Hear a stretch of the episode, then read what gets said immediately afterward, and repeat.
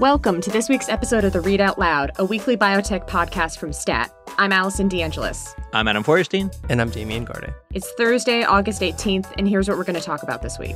STAT's Tara Bannow joins us to discuss how private equity's mounting interest in autism care has led to an untenable situation for parents and children in the U.S. And we'll explain the latest news in the life sciences, including a watershed FDA approval, the future of treatments for ALS, and the debate around what would be the year's biggest pharmaceutical merger. But first, a word from our sponsor.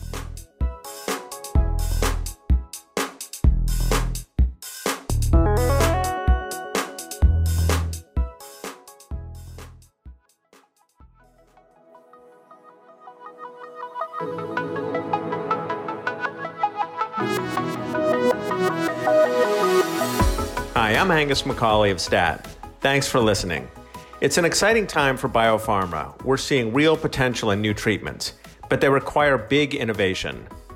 Linda Mattiasson from Cytiva's Nucleic Acid Therapeutics team is here to tell us more. Thanks, Angus. mRNA vaccines, cell free CAR T, and more are changing or poised to change lives. At Cytiva, we are innovating production of small batch, personalized medicines that are creating new hope for treating cancers and other diseases. Visit cytiva.com slash advanced therapeutics to learn how we are working with customers to bring their ideas to reality. That's C-Y-T-I-V-A dot com forward slash advanced dash therapeutics. All right. So, Adam, I'm going to throw it over to you to talk about this drug approval we got this week that was truly many years in the making, Bluebird Bio had some news. Tell us about it. Yeah, that's right. Yeah, on uh, Wednesday afternoon, uh, the Food and Drug Administration approved Bluebird's gene therapy for beta thalassemia. That's a rare inherited blood disorder. The, the therapy is called Zynteglo. Uh, and yeah, it's notable for many reasons. You know, it's the, you know, we talk a lot about gene therapy, both in the pages of STAT and here on the podcast. Uh, this is the third gene therapy approved in the United States, uh, the first since 2019. Uh, and it's also the first gene therapy that targets a chronic blood disorder. This was something that Bluebird had trying to been trying to get towards for years. And originally, the drug was approved in Europe, um, and they really struggled in the U.S. Adam, wait, remind me what the initial problems were when they approached the FDA to get this drug approved. Yeah, you know, if you go way back, uh, you know, uh, Bluebird is one of those companies that was really kind of at the forefront of gene therapy and the sort of new wave of gene therapy. You know, at one point they were worth about eleven billion dollars uh, market cap. Uh, you know, and they have in more recent years have kind of stumbled you know they've had some clinical trial setbacks they've had manufacturing issues some regulatory delays. You know allison you mentioned europe uh, you know zynteglo was actually approved in europe first. It was approved back in 2019 um, but they actually they never rolled it out there commercially in Europe because they couldn't reach an agreement with the European countries. You know, obviously in Europe, um, uh, national health services set the price for for drugs in Europe, unlike here in the United States. And Bluebird and and the national health services across Europe, particularly in Germany, couldn't reach an reach an agreement on on how much to to pay for Zynteglo or reimbursement, and so they actually pulled it off the market in Europe. They withdrew, they withdrew from Europe entirely. Um, now, here in the United States, maybe we're burying the lead a little bit. Uh, the price for Zynteglo here in the United States is going to be $2.8 million per patient. Uh, that makes it one of the most expensive medicines uh, ever sold here in the United States. Uh, and it also actually does not include the uh, associated hospital uh, costs that relate to the treatment. Um, but with that said, uh, you know, ICER, which is the drug policy watchdog group, has actually done an analysis of Zynteglo and said that it would be cost effective up to about three million dollars per patient, and that's because the the you know lifelong care for a beta thalassemia patient is is about six point five million dollars, uh, you know, across the lifetime of a of a beta thal patient. These are patients that undergo chronic blood transfusions. You know, basically every month they have to go in and have blood transfusions. Um, as a result of those blood transfusions, oftentimes those patients have um, excess iron levels in their blood and they have to be treated for that. So essentially, the idea here is that this one time treatment uh, at $2.8 million is going to be cost effective. You know, we'll obviously we have to wait to see how uh, insurers handle this. The company Bluebird has told me that you know in their preliminary discussions, at least with insurance companies here in the U.S., that there was not a lot of pushback on the price. Wow, and that's a that's a boon to get ICER to also say that the drug is cost effective. That doesn't always happen. yeah, that does not always happen. Exactly. Usually, usually, I think maybe it was a little bit of a surprise that you know ICER came out and said that this was cost effective.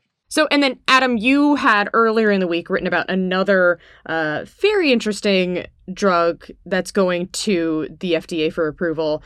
Um, Brainstorm is filing um, or has said that they're going to ask the FDA to approve their ALS uh, therapy, despite the agency's recommendation that they'd not submit the drug for approval. yeah, there seems to be a trend now of companies rushing to file uh, ALS drugs to the FDA, despite uh, I guess maybe mediocre or negative data. Um, Brainstorm Cell Therapeutics is another example of that. Um, uh, a couple years ago, they had run a phase three study of a stem cell. It's a personalized stem cell treatment, actually. It's called NurOwn, uh, and supposed to slow the progression of ALS. Uh, they ran a phase three study, and um, NurOwn did not work. the uh, you know there was no difference in uh, the disease progression between NurOwn and placebo. Um, although the company has said that certain certain types of ALS patients, patients with kind of less advanced disease, uh, may benefit from this treatment. And what was really kind of novel or unique about the situation was that um, the FDA actually put out a public statement a while back, essentially saying to, to Brainstorm, do not file this with us. Do not file NurOwn to us for uh, for approval. The data do not support the approval of this therapy. Um, you know, really uh, a very unique situation because you know the FDA, as we know, does not uh, often speak publicly about experimental drugs or experiment, experimental treatments, and this is, was a, a, a situation where they actually did act, put out a public statement. Uh, so you know brainstorm is kind of taking a big risk here that they are essentially going to file this anyway. Um, when i spoke to them this week they said you know i asked them like well what's changed? Um, they say that um, there was actually an error in in the publication in the data from their phase two study. This was an error this was an error caused by a vendor basically a statistical uh, vendor who you know basically um, did something wrong with the analysis. And so when they went to correct it they say that there's more substantial evidence of efficacy now in the study. And so, for that reason, they believe that the FDA should review this. Um, I did ask them, you know, oftentimes companies will go to the FDA in advance and say, hey, do you think we should file? Uh, and so I asked Brainstorm, I said, Did you go to the FDA and say, Hey, do you think we should file now? Um, they refused to comment about that, which I think probably tells you that the FDA has not told them that they should file has not changed their mind. So we'll see what happens. It's an interesting situation for Brainstorm because I think, you know, when the FDA made that very uncharacteristic public announcement, the perception was, at least for me and I think a lot of people, that the FDA did that in response to the reaction among uh, patient groups related to ALS, who were among the more vocal, well organized, and I think understandably frustrated patient groups with which the agency regularly deals. And so, you know, there was such an outpouring of demand among those patients that the FDA take this seriously, that they took the step of basically saying, look, these data aren't up to it. But the world has changed a bit since then, in that there are treatments from Amylyx, which we've discussed before, uh, an ALS treatment that is soon to have an FDA decision. And then similarly, I think last week or the week before, the Biogen treatment for a subset of patients with ALS, which is also apparently progressing through the FDA. So if the calculus on Brainstorm's part was kind of leveraging that popular support for any kind of therapy for this drug, the world has kind of shifted under their feet now where, you know, Amylyx and Biogen, there's a lot of debate about those data, but I think some, you know, a disinterested party would look at the evidence for the Amylyx and Biogen drugs and see a little bit more to work with than perhaps what Brainstorm is presenting. Yeah, I, I think you're right, Damian. And you know, I don't, I don't certainly don't speak for the ALS community. Uh, you know, I do sort of keep tabs as a keep tabs on on the community as a reporter, and I've written a lot of stories about these ALS drugs that you mentioned. What's interesting about Brainstorm and NurOwn is that there's sort of a there's sort of a splinter group of ALS patients who really believe in Brainstorm's treatment and push for the company to file, push for its approval. But I would not say that that is a unanimous opinion amongst ALS patients, ALS community. Um, you sort of tend to get a little bit more of a lukewarm response when you talk to some ALS physicians about this. You know, I, I quoted one in my story, you know, an ALS physician expert who said, like, this doesn't work you know, I I've not seen any data presented that that says to me that this works. Um, and so, whereas some of the other therapies that you mentioned, Amy, and I think have gotten a much more widespread support, including from the ALS Association, um, I don't necessarily think that people see NurOwn and Brainstorm in the same way. So separately, there was news this week that Merck, the major pharmaceutical company, made a deal with a company called Orna, O R N A, to pay $150 million up front and a lot of money on the back end. I guess the dollars aren't that important, but maybe most important is they're buying into a form of messenger RNA, in this case, circular RNA, hence the O in front of the letters R and an A in the in the company's title. But the, the interesting kind of backstory here is Merck has had a little bit of an odyssey with mRNA. They were an early partner of Moderna way back when the company was private. Um, most of the projects on which the two worked, Merck has kind of stepped away from. And then famously, the, the two companies kind of had a dalliance in the early days of COVID 19 in which Merck was considering partnering uh, on what would become Moderna's fantastically successful COVID 19 vaccine, but that didn't end up happening. And so it's, it's an interesting deal to kind of look at in the context of Merck and its relationship with this technology. Yeah. And I think to like zoom out a little bit, um, it's interesting in that the industry, I mean, we have two mRNA products that are approved, you know, both for for COVID nineteen. Um, you know, most of Moderna's pipeline that they were, I mean, actually, essentially all of their original pipeline um, for mRNA products, like, is still in development. But the industry is already kind of looking at like next generation RNA products, whether it's, you know, circular RNA or like long non coding RNA. Um, Flagship has another uh, RNA company that's focused on circular RNA called Laronde. They've got company in them. Um, and there are a lot of other people watching in the industry to figure out like wh- who are the next big players in this RNA field. And, you know, Merck isn't the only company that's feeling a little bit of regret for you know its its kind of hot and cold relationship with messenger RNA in the past. I sat down with a bunch of folks who are in this RNA field um, at bio for for a panel and one of my panelists was from Novartis and was saying that they they view the field with a little bit of regret because they had had in like you know 2008 2010 2012 they had had mRNA work that they were doing. There was a vaccine business that they were working on and they divested it. And now they're trying to figure out like how to rethink this and how to get back into this game. I mean this is you know orna is in kind of good company because we have seen you know mRNA companies get good funding since the Moderna story has taken off. I mean, you know, Sanofi bought Translate Bio. Other firms are still kind of waiting to see where they're going to play and which which I think form of, you know, messenger RNA they're really going to invest a lot of time and money into. Um, but it's a whole new world i think for for mrna and these yeah these firms that have had these kind of hot and cold relationships with it are like really seriously considering you know where they where they kind of tie up and and which forms of this this therapeutic they invest in so, uh, sticking with Merck, uh, but changing topics a little bit, Damian, uh, we're still waiting for Merck to buy Seagen. Um, was there any development this week? There was, yeah, late last week. So, you know, stepping back, people may recall that uh, in mid June, the Wall Street Journal reported that Merck was interested in acquiring the company Seagen, a cancer focused biotech company in Seattle.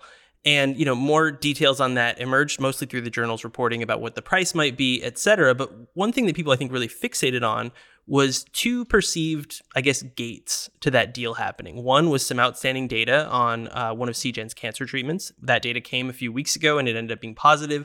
The other was a ruling in an arbitration between Seagen and one of its partners over royalties, which, you know, is kind of in the weeds. But anyway, that ruling came last Friday. It went against CGen. But I think the perception was this is in a sense, a net positive, at least for the company's stock, because those were the two things that people assumed would be you know things that Merck would be waiting on before pulling the trigger on this now you know beyond rumored and just like hotly expected deal. It has not materialized the the offer, or at least the public disclosure of an offer, and it's interesting. You can kind of track in Seagen's stock price the sentiment around whether this deal will ever actually happen. The journal reported that Merck was looking at a roughly $40 billion offer, which would amount to about $200 a share. So Seagen's stock price's relationship to the number 200 kind of tells you just how people are feeling. It has traded as high as 180 something when it seemed like a deal was imminent. It has since settled down to like 169, especially in recent days, which is to say, I think the risk people perceive is one that Merck will decide this is too much trouble, more trouble than it's worth, or rather, the two companies will not be able to settle on a price that Seagen likes because Merck now has in its negotiating pocket the fact that they lost this arbitration ruling that I mentioned. And then there's really the the unknown unknown, which is how the Federal Trade Commission will look at a deal like this. The FTC has been very public about its concern about anti-competitive mergers specifically in the pharmaceutical industry. Merck obviously makes Keytruda, uh, one of the best-selling cancer medicines of all time, and Seattle or Seagen is is devoted to cancer as well. And I think the question is to what degree does the FTC perceive nuance in the drug industry? Which is to say, would it look at Merck and Seagen and say they're both in cancer, so that's an anti-competitive deal, and then sue to block it or you know take whatever action they want, or do they perceive it as like you know Keytruda is used in non-small cell lung cancer, whereas Seagen is more devoted to you know the nuances of how oncology actually works? we don't have very many test cases for that. And so, in many ways, this deal is a bellwether for a lot of things that I think are keeping pharmaceutical people up at night.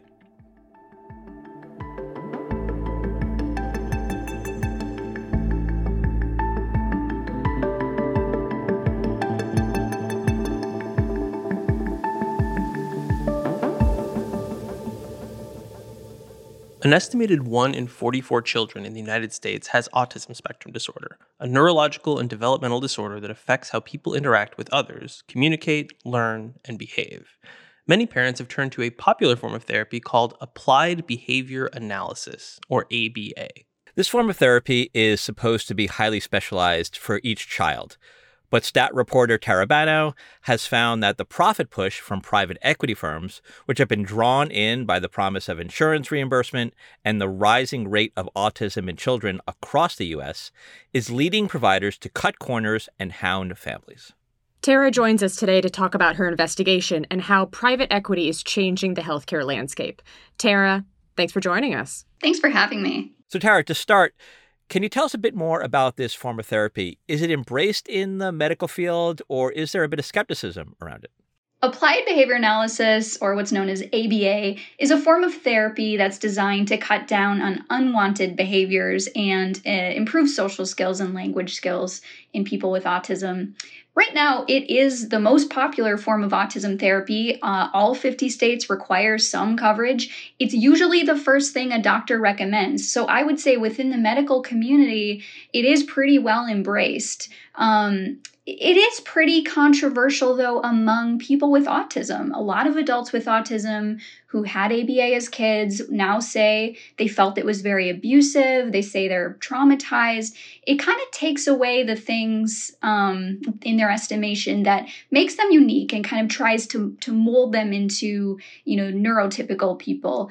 And, you know, they say it's, it's fine to have autism. It's not a disease. They're, they're, they don't need to be uh, changed in that way. That's so interesting. And it, it doesn't sound like this is a therapy that you, you know, go to for like one or two hours a week. I was really taken by the examples in the article, like the the one mother who was speaking from the Los Angeles area who was told by a clinician who hadn't even spoken to her son before that he needed this intensive 40 hour a week treatment plan even though like her son's psychologist had recommended just you know maybe 15 hours a week i mean 40 hours a week that's a full-time job's worth of therapy um, and is that a common story across people who are seeking aba um, for themselves or their family members that it's a very intensive I mean, really full time practice? Yeah, so that's very common in the industry actually. ABA was was sort of founded on this idea of what they call early intensive intervention. So up to 40 hours a week, sometimes even more, uh, on very young kids. The idea is start them early and and very intensive long hours. And I, I think some practitioners feel that's the most effective way. But actually, what's interesting is there's been some recent research reviews um, over all of the research that's been done on ABA, and it's kind of cast doubt on the utility of that 40 hours a week um, rule. You know, there's a Cochrane review actually in 2018, and they said there's not really a lot of evidence that shows it's effective.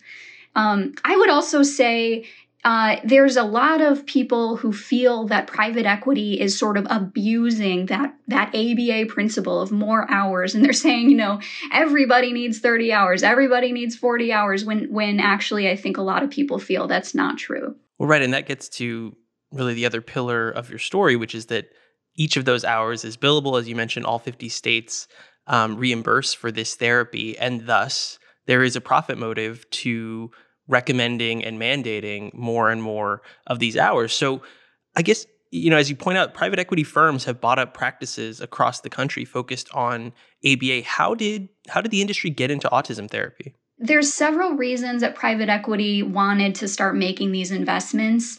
Um, the primary one is reimbursement. Private equity started buying ABA companies after states put these mandates in place that insurers have to cover autism services, specifically ABA.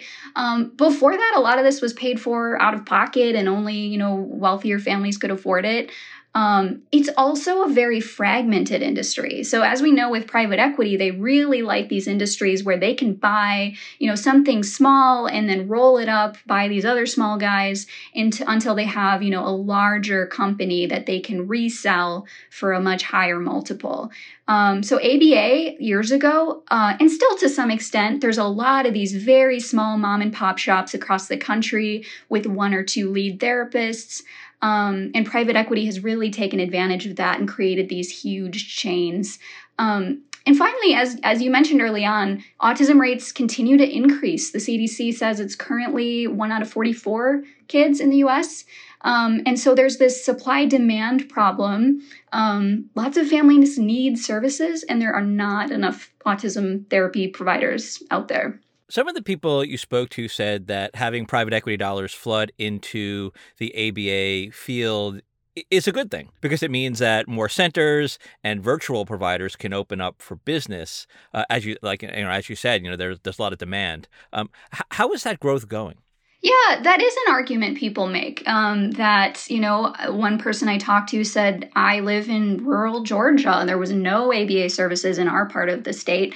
Um, but after this private equity firm came in and opened up new shops, it worked out well. I will say the counter argument that I've heard to that is that some of these ABA chains are not providing quality ABA. They've called it like the McDonald's of ABA. And you know, one parent said like McDonald's, yeah, it's it's technically food, but it's not, you know, nutritious. It's not going to be good for these kids. Um, and bad ABA is worse than no ABA at all. Um, but I would say from a growth perspective, a lot of these companies are really struggling. I think they've grown too fast in some cases.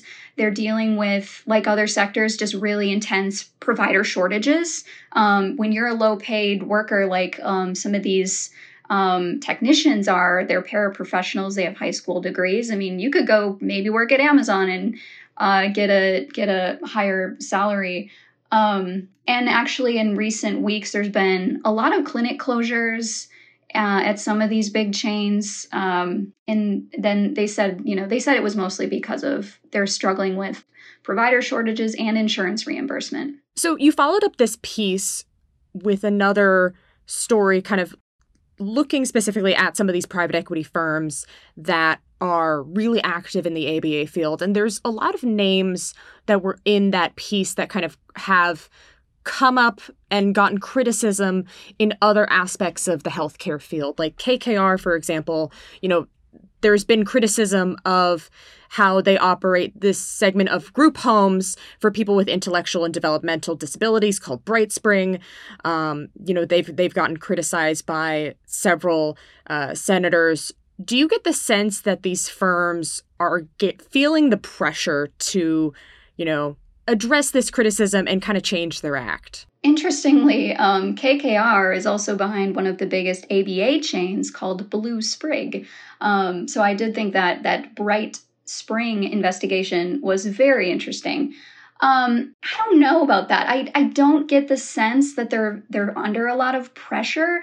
This is not a super regulated area, so I, I don't think there's a ton of oversight, to be honest with you.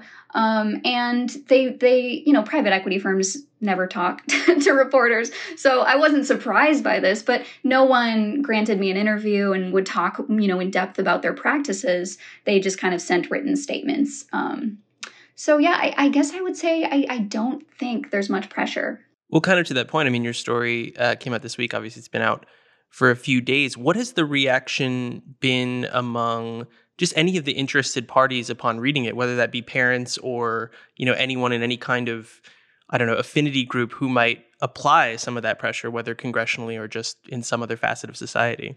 Yeah, I've gotten a lot of responses from parents actually, which have been pretty heartbreaking. I mean, you've I've had parents reach out to me and say, you know, I'm really struggling with this issue right now. I've got all these bills piled up from ABA, and I'm not sure if it's the right thing for my kid. They're having these meltdowns. They hate going. Um, and I've also heard from people who work in the ABA field who say, thank you for drawing attention to this. You know, we really need to, um, you know, work on our industry and work on the quality in our industry. Um, I heard from uh, a regulator in one state who um, had kind of a question about um, other government agencies looking into this and, and how I can, um, you know, provide information on that. But the reaction has been really interesting and strong from the autism community. Um, I would say people with autism have said, you know, their reaction to the article is this doesn't surprise me. ABA is uh, abuse. So that is a that's a strong contingent of people, and I expected that reaction to this article. So Tara, it was really great reporting, and uh, anyone who's interested in reading it can find it at statnews.com. Uh, Tara, thanks for joining us. Thanks for having me.